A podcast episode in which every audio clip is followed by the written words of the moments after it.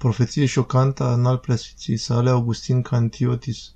O să vină o epidemie din răsărit cu un nume ciudat.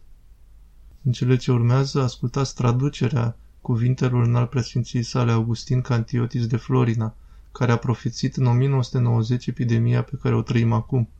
Mitropolitul de Florina s-a dus la Domnul în 28 august 2010, în vârstă de 103 ani.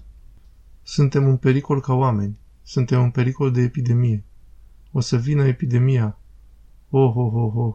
Vine, vine, vine, vine, vine.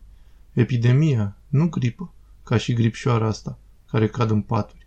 Însă, conform cu Apocalipsa, vine epidemia cu un ciudat nume de boală, care o să dispară, o să bagiucurească pe medici, o să bagiucurească farmaciile, o să bagiucurească tot, o să fie aspirator.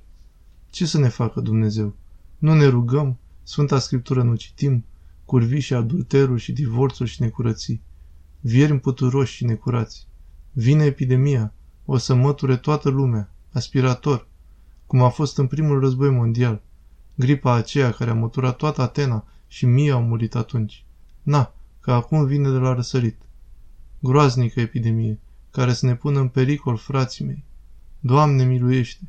În genunchi, în căruțe, în rugăciune,